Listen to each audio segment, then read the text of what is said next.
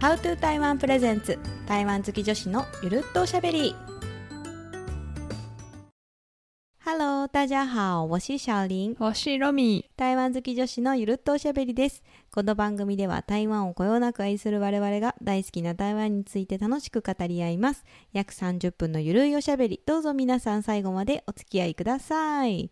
そういえばさ今度さあの台湾お取り寄せ会があるんだよね私たちあそうそうそあの第2弾ということで去年に続き2回目なんだけど去年やったのがすごい楽しくて、まあ、第2回目っていうことであの台湾業界台湾業界って言っていいのかな、ま あ、台湾関連でお仕事してる人たち仲いいメンバーで、まあ、それぞれ大好きなその台湾料理とかをこうお取り寄せっていう形で持ち寄ってみんなでワイワイ食べる会っていう、ううんうんうん、何持ってくか決めたいやーどうしようまだ決めてないどうしようかいなやそうなんだよね去年もすごい迷ったんだよねそうそうそう何人だっけあの場所はねあの台湾料理屋さんをやってるリテコさんうんあの知ってる人も多いかもしれないですけどリスナーさんの中にもリテコさんのところに集まってイラストレーターの佐々木千恵さんと小川奈穂さんとあと台湾コネクターの恵子さんうん在台湾恵子在うん台湾さんうとあと双子新地にある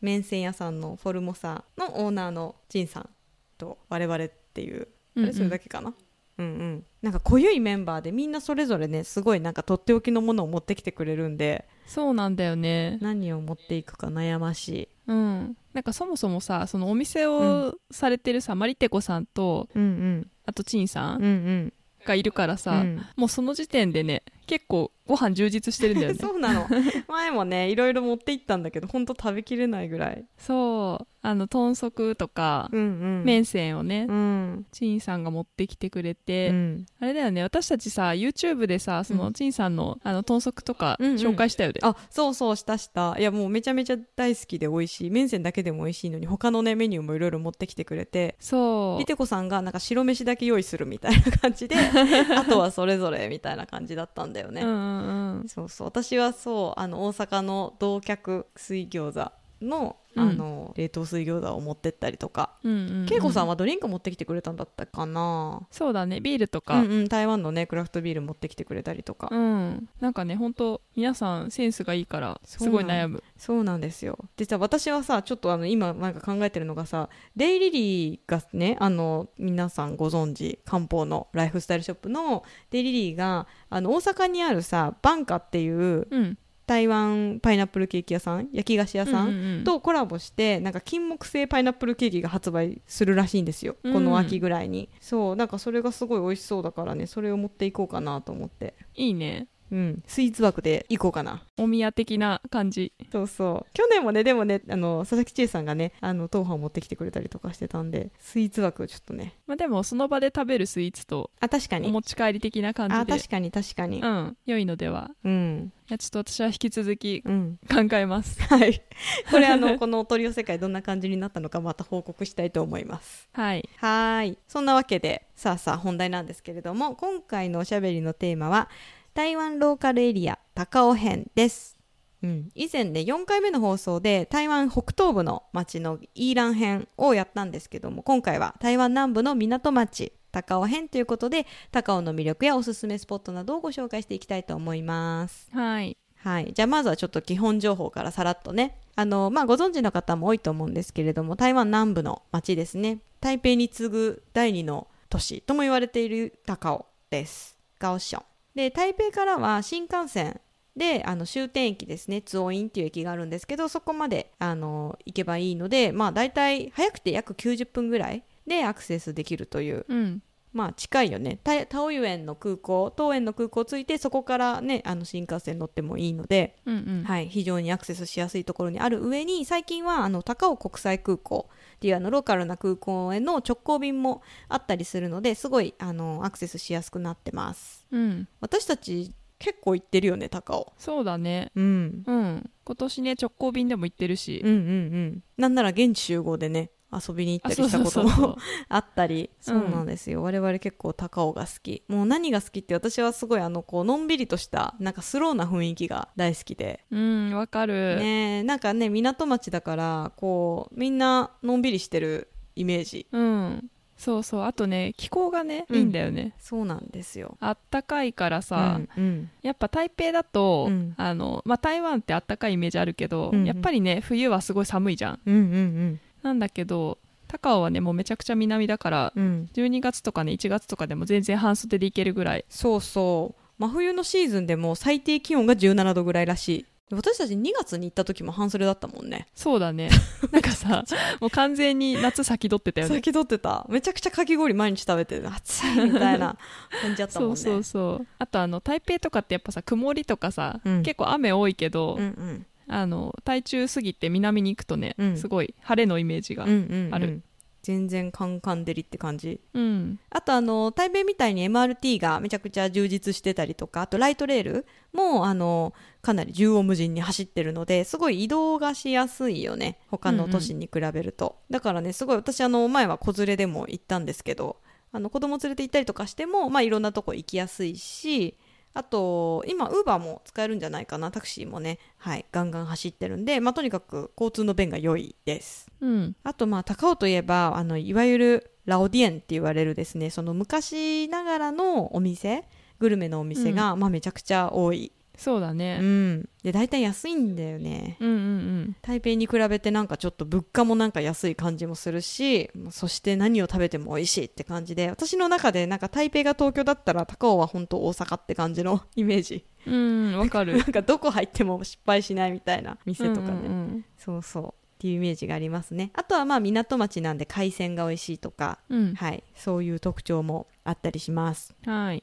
うんまあさっき言った通り我々結構高尾行ってるので絶対食べるものとかおすすめポイントとかあったらちょっと喋りたいんですけど、うんそうまずまあ高尾といえばグルメだよねうん、うんでねなんかめちゃくちゃあってさ絞りきれないんだけどさ うんうんわかるでこの間私たちがね今年行った時は、うんあれだよねあの港の園って書くうんうん岩園うんうんの、えっと、牛肉麺食べたよね、うんめっちゃ美味しかったねめっちゃ美味しかったねあれ結構でも今もう高尾で一番っていうぐらいなんかビーチ なんかあの絶対高尾来たら食べなきゃダメみたいな感じのグルメになってうるんイメーうんジ、うんうんなんか私も高尾にあの今度行くんだって台湾人の友達に言ったら、うんうんあのここおすすめされたうんで台湾の人たちもすごい並んでたもんねそうめっちゃ混んでたようね、んまあ、牛肉麺っていわゆる牛肉麺かって感じかもしれないんですけど ここあの牛肉乾麺牛肉乾麺っていうですねあの汁なし麺うんがめちゃくちゃ美味しくて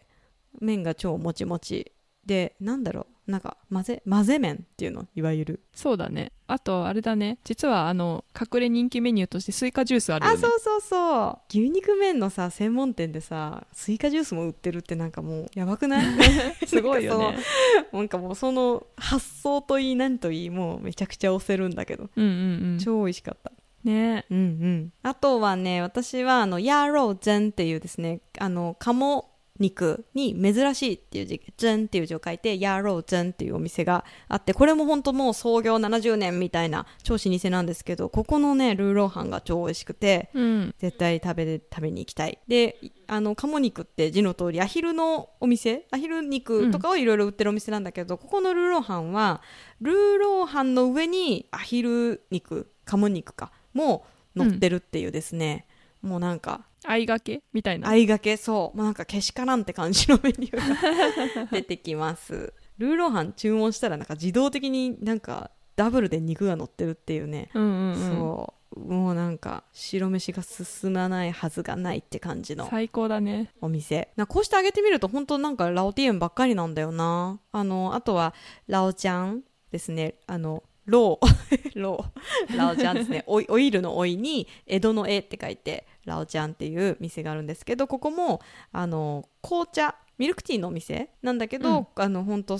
創業何十年っていう超老舗でここのねあのミルクティーとハムエッグトーストも美味しいですうんラオちゃんかなラオちゃんかラオちゃん本茶牛奶ですねここさうんいつ行っても食べれるじゃんあそう24時間営業なんねそう最高なん なの夜食にもよし朝ごはんにもよしみたいな確かになんか深夜にハムエッグトーストとか最高でそのハムエッグトーストってさちょっとなんかピンとこない人いると思うんでちょっと詳しく説明したいんですけれど もあのですねここのハムエッグトーストっていうのはそのトースト薄いトーストを2枚焼いて間に半熟目玉焼き半熟卵の目玉焼きハムエッグかうんが挟まってるっていう食べ物なんだけどさなんかおばあちゃんがなんかずっと昔あのなんか作ってくれてたうんあのなんかそういう懐かしい感じのなんかあれなんですよ味なんですよ、わかるなんか結構素朴というかシンプルなんだよねそうでもこれ普通になんか家でも自分で作ってたぐらい好きなメニューでうんでしかもその卵も「あのやおパンショーマン」みたいな「タンやおショーマン」って聞かれるんですこれはなんか卵は「あのショー」って熟熟すっていう字なんですけどなんだ卵火通していいですかっていうことをあの店員さんに聞かれるのねうんでまあパンショーっていうと半熟っていうことであの半熟が出てくるんだけどそのこうトーストにさその半熟卵がさこう挟まってるからこうめっちゃ手ベタベタに汚れながらなんか食べるみたいな、あのそのそう感じ一口ねパクってするとそうドローって出てくるんだそようそうそうそのなんかわーみたいな感じも含めてすごい好きねですうねん美味しいうんなんかさお店綺麗になったよねすごいあ綺麗になったなんか半分外みたいな店なんだけどでもねあのワイタイってテイクアウトする人もいるしお店の中でも食べれるしうんいい感じですあとはまあスイーツもねうんかき氷とかうんうんあとドーファーうんうんとかもね結構老舗のお店が多くて、そうだねフルーツかき氷は本当なんかもうどこでも美味しいよね多分どの店でもそうだうね、んなんかさ大きさがさ、うん何種類か選べるんだけど、うんうんうん本当に大きいやつってさもうめちゃくちゃなん かボールみたいなやつ出てくるじゃん出てくるいやもうボールすごいよね S サイズでボールぐらいじゃないなんかもそうそうそううバケツ ってないけど信じられないでかさのををみんなで食べるんだよね、そういやでもやっぱりさ南だからうさ、んフルーツも美味しいんだよね、うん、美味しいだからかき氷じゃなくてももはやそのフルーツ盛りみたいなやつでもうん、うんうん十分美味しい、有名なお店もねいくつかあるしあとあれかあの例えばパパイヤミルクとかああいうフルーツを使ったドリンクもめっちゃ美味しいですねどこ行っても外れなしって感じそうで私さこのあのスイーツで一個言いたいのが、うんあの高尾にねうんあの金柑ドーファーうんのお店があってウージャーっていううんうんあのゴさんのゴうんクレくれの家うんでかく、あのドーファー屋さんがあるんだけど、うんそこに、えっと、今年の2月かな食べに行こうとして、うん定休日じゃなかったんだけど臨時休業みたいな感じでやってなくてうんうんでまた5月に行った時にリベンジしようと思ったら、うん今度はなんか日程的に定休日にかぶって結局行けずじまいっていうここねウジャジンジ豆花かなすごい人気だよね、そなのに行けないっていううそう縁がないっていう 確かにでもねなんかあの前行った時もさここ行こうって言って行けなくてあー残念と思ったけどすぐ近くにねまたフラッと美味しい豆腐屋さんがあって、そうそうそう、んだからなんか適当に歩いて入った店が美味しいっていうねそれが一番幸せ、かつ台北よりもなんか50元ぐらい安いみたいなとこないわかるそうでなんか多分調べるといろいろ出てくると思うんですけど高尾のご当地朝ごはんとかも結構あってうんあのタンタンっていうねあの台湾南部では結構人気のあの朝ごはん屋さんそこはなんかあの麺線とフライドチキンが有名なんですけど朝ごはんからねそのちょっとヘビーなものハンバーガー屋さんあそうだねタンタンハンバーかハンバーガー屋さんなんだけど、みんなそこでその麺線とチキンを食べるっていうですね高尾のなんだ 何高尾の高尾といえばみたいなでなんか朝ごはんねそういろいろあるんですよとにかくさっきのねあのラオジャンのハムエッグトーストとかもそうだしそのタンタンハンバーグとかもそうだしあとすごい有名な朝ごはん屋さん新論寺だったかなあの小籠包が食べれるお店とかもあったりして、うんだからね高尾ほんと2泊3日とかでも足りないぐらいなんだよねなんかさ高尾行こうってなった時にさ、うん本当にどこのお店にねうん食べに行くかっていうので、うんもうね全然絞りきれないわかるえでもなんかお昼は何してるちょっとグルメに話寄っちゃったんですけどなんか私意外とあの高尾の夢時代とかあの商業施設あの百貨店シはョいッはピいはンいグモールっていうかな、とかあのアイハーですねあのラブリバーアイアイアイの川で、うんあのナイトクルーズとかなんか意外とこういう超鉄板コースもすごい好きで あのうんうん何回もね行っちゃうナイトクルーズ行ったななんかいいよねなんかさナイトクルーズっていうとさすごい何ラグジュアリーなさ なんかこうイメージがあるんだけど、なんかほんとねあのおばちゃんがなんかカラオケしてたりとかなんかほんとすごそいう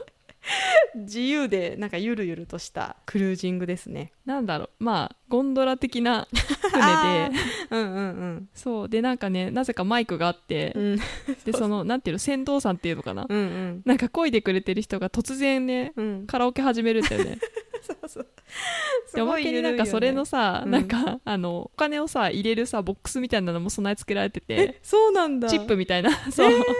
何入れたら歌えんのかなあ入れたら歌ってくれんのかな入れたらあのもう一回歌ってくれんじゃんアンコール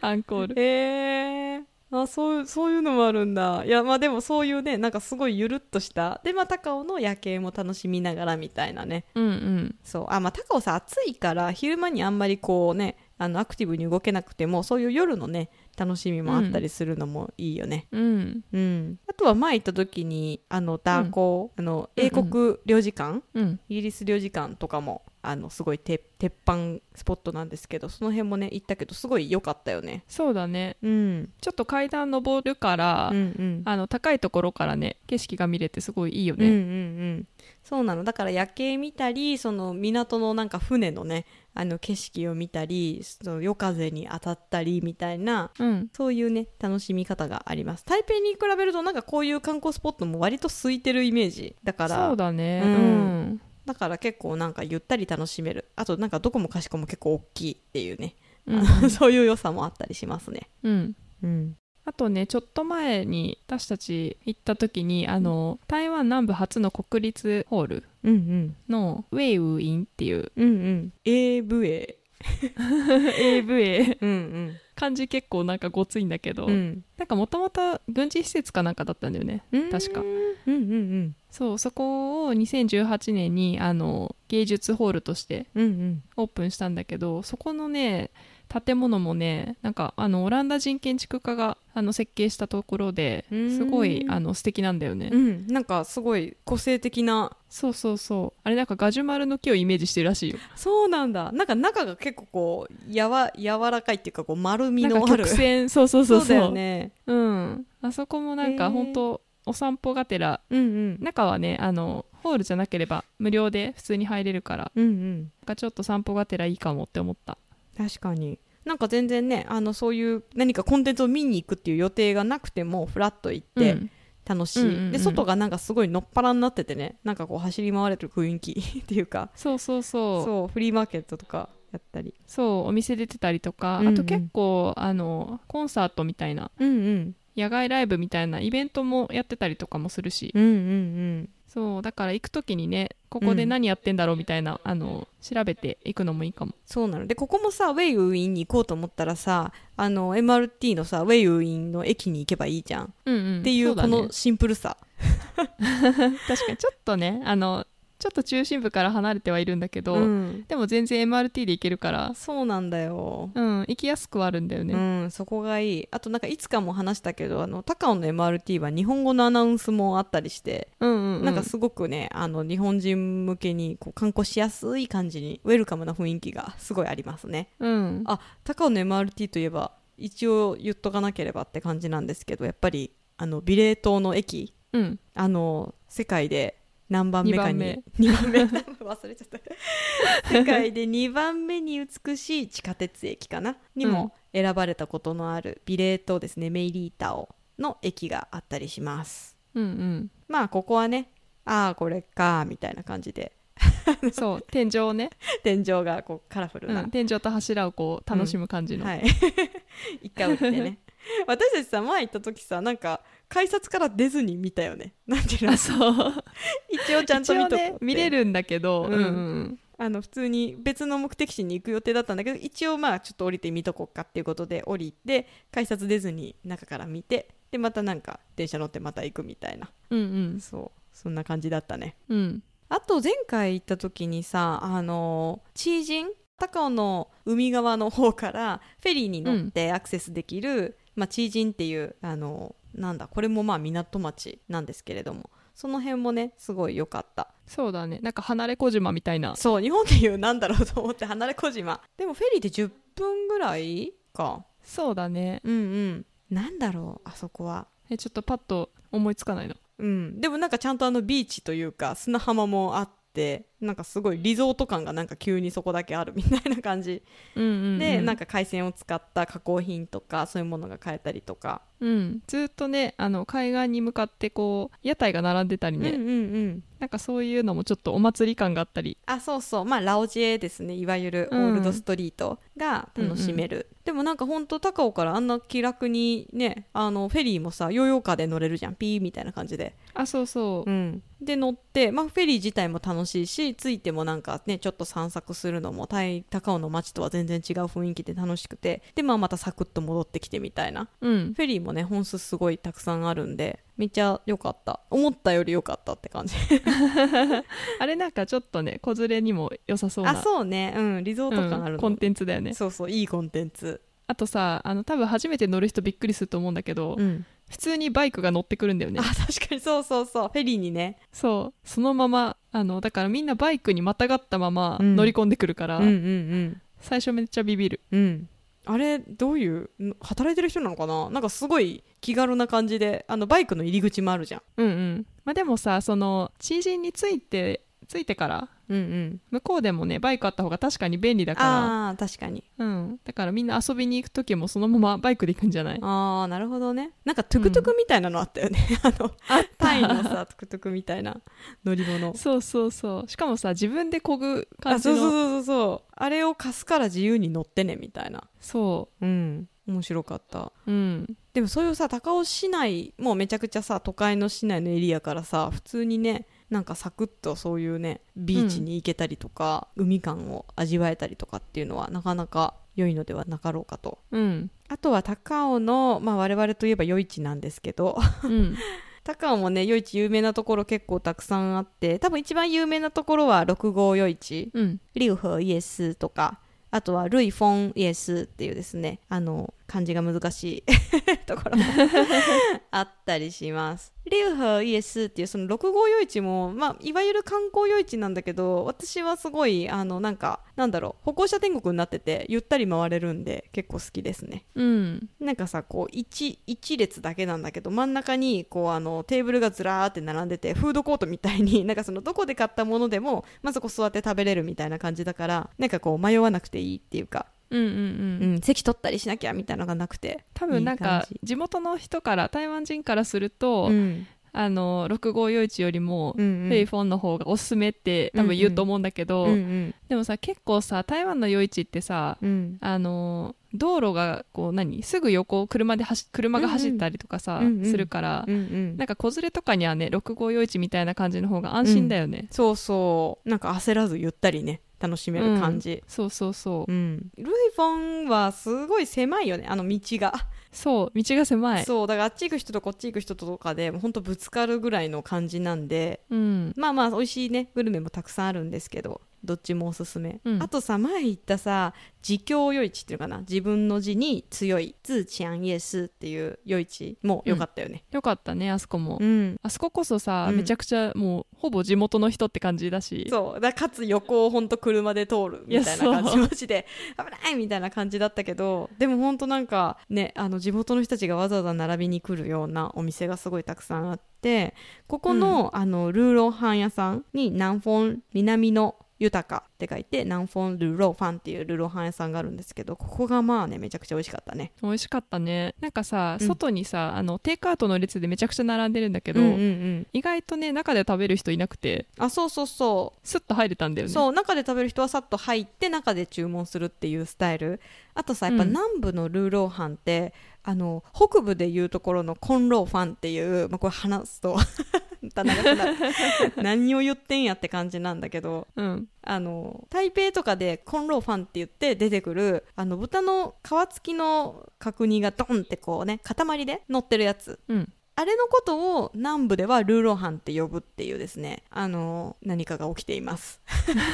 パラダイムシフトこが。れねこれややこしい問題やねやこしい問題。そうなの。だからここの南フォンルーローファンっていうのはその名前はルーローハンなんだけど、出てくるものは、あの、そぼろが乗ったものではなくって、その塊肉がポンって乗った、すごい迫力満点の美味しいのがうん出てきますっていう。ビジュアルもいいよねあれビジュアルがいい。台湾通の人はみんな知ってるよね。なんかこの南フォンルーローハンっていうのを。そうそうそう、うんなんかみんながねあの、うん美味しいって言ってて私たちもねずっと行きたくて、そうそうそうやっと今年行ったんだよねそうなんですよもう噂にたがわず美味しかったですうんあと高尾といえばなんかすごいダラダラ喋っちゃってんだけど あの最近、えー、と今年の2月か行った時はあの高尾の周辺のローカルエリアっていうのかな、うんうんまあ同じ高尾の中なんだけど都市部からバスで1時間みたいな感じでアクセスする美濃ですねメイノンって言われるエリアとか畑山畑に山って書いてチーシャンっていうですねバナナの産地として有名なエリアとか、うんその辺も行ったりしてここもねすごい良かったなって感じいやーよかったうん、同じ高尾の中だけど、うん全然雰囲気違うのどかな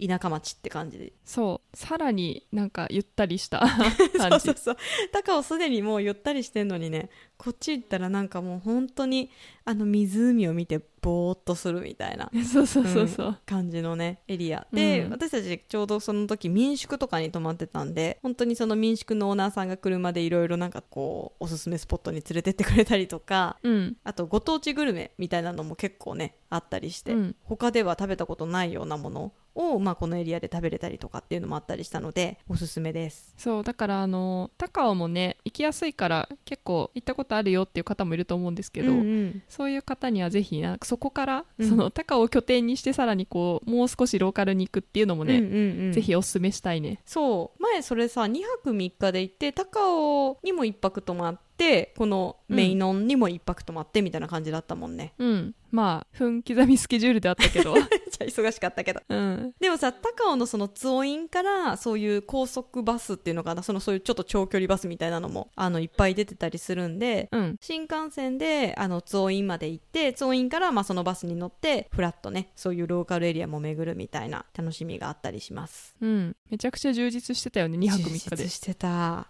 もうなんか記憶が ない飛んでいるぐらい2泊3日とは思えない遠い昔のような感じするけど、あとさ高尾ってなんか結構音楽イベントも多くないあそうだね確かに、うんまあその港町っていうのもあって そういうフェスっぽいね野外の音楽イベントとかあのうんフリーで入れるね、そういうイベントもあったりするんでフラッと高尾遊びに行ってなんか近くでやってないかなみたいなので探したらあなんかやってるみたいな、うん、うんうんそうそうそういうのもあったりするのでだから台湾エンタメ好きの人とかはねおなじみかもしれない結構それ目的でね高尾行ってたりするよね、そうそうそうあとあの高尾あれ私たちも一回行った高尾アリーナうん、うん音楽イベントね行きましたね、うん KKBOX のミュージックアワードだったかなうんとかも行ったりしましたうんうんすごいつらつら喋っちゃったそうだねもうなんせおすすめのねスポットとかお店がありすぎ てそうなの全然収まんないそうなのそうなのまあ結論ね高尾皆さん行ってくださいって感じなんですけ どそう今回のテーマの結論それそう結論そこでなんか私は本当にもはやもう台北をスルーしてこれからは普通に高尾を拠点に台南に遊びに行ったりとか台中行ったりとうかん、したいなっていうぐらい、うん、いやほんとそうなんだよねやっぱり子連れでどこへ行くって考えた時もうん、ちょっとやっぱ南部がいいかなっていう気はしててうんうんまあ道も広いしなんかやっぱりゆったりね過ごせる感じがいいよねうんうん高尾はねなんかほんとちょうどいいっていうかうんうん台北のいい便利なところと、あのローカルなゆったりしたところとそのなんかいいとこ取りっていう感じでうん、確かにうん、あとまあその商業施設とかもねあったり、うんそういえば私前行った時なんか鈴鹿サーキット日本のねうん鈴鹿サーキットの台湾版みたいなのがあるんだけど それも高尾にあって空港の近くなんですけどそこも行ったんだけどさアウトレットとかさ、うんあの併設されててめちゃくちゃ規模が大きいんだけどほんと人が全然いなくてあ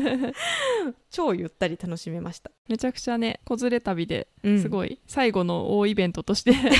そうそう満喫してたよねうん、メリーゴーランドとかもあるんだけどなんか1回なんか70円ぐらいなの本当になんかもうへーひたすらしかもそれもヨーヨーカーで乗れるみたいななんかへあーの感じでもうひたすらぐるぐるやってました、うんよかったですいや本当確かに言われてみればすごいバランスがいい都市だねうんと思うロミーも結構なんかあの夢時代とか行ってたもんねあの商業施設にあそううん、私あのオープンちゃんが好きなので夢時代にねオープンちゃんショップがあるのうんうんうんうんそこであの寄ったりとかしてたねうんうんうん、そうだからまあね台北遊びに行ってまあもうあの次はちょっとローカル行ってみようかなっていう方はあの高尾は一番なんかアクセスしやすいし最近 LCC もねあの直行便あったりするんでタイガーとかねもあるよねそうそうそ成田高尾便とかかなううん出てたりするのではいおすすめですはいちょっとローカルエリアまだまだあるんですけれどとりあえず高尾とイーランやったんで、うんまあ、次は東部とか、そうださらねに台中とかもうんおすすめしていこうかなまだまだあるね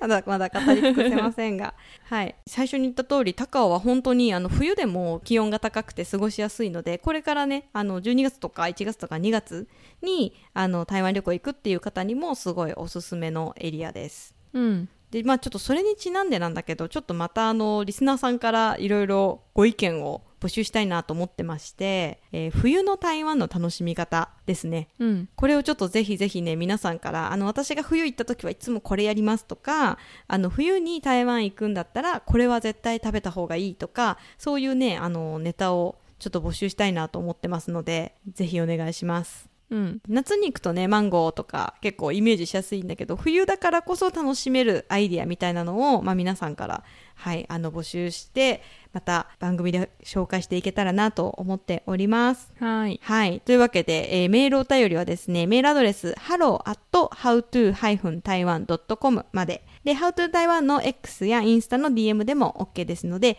ぜひぜひ、冬の台湾の楽しみ方をお寄せいただけたらと思います。ぜひ、あの、ラジオネームもですね、合わせて載せてください。引き続き台湾好き女子のゆるっとしゃべりでは番組のご感想リクエストを募集してます。えーまた番組のフォロー、レビューもよろしくお願いします。はい、そんな感じで今回のおしゃべりはこの辺にしておこうかなと思います。ここまでのお相手は How to 台湾のシャオリンとロミーでした今天的 Podcast 到此结束喽，シャツジェン拜バ拜。イバイ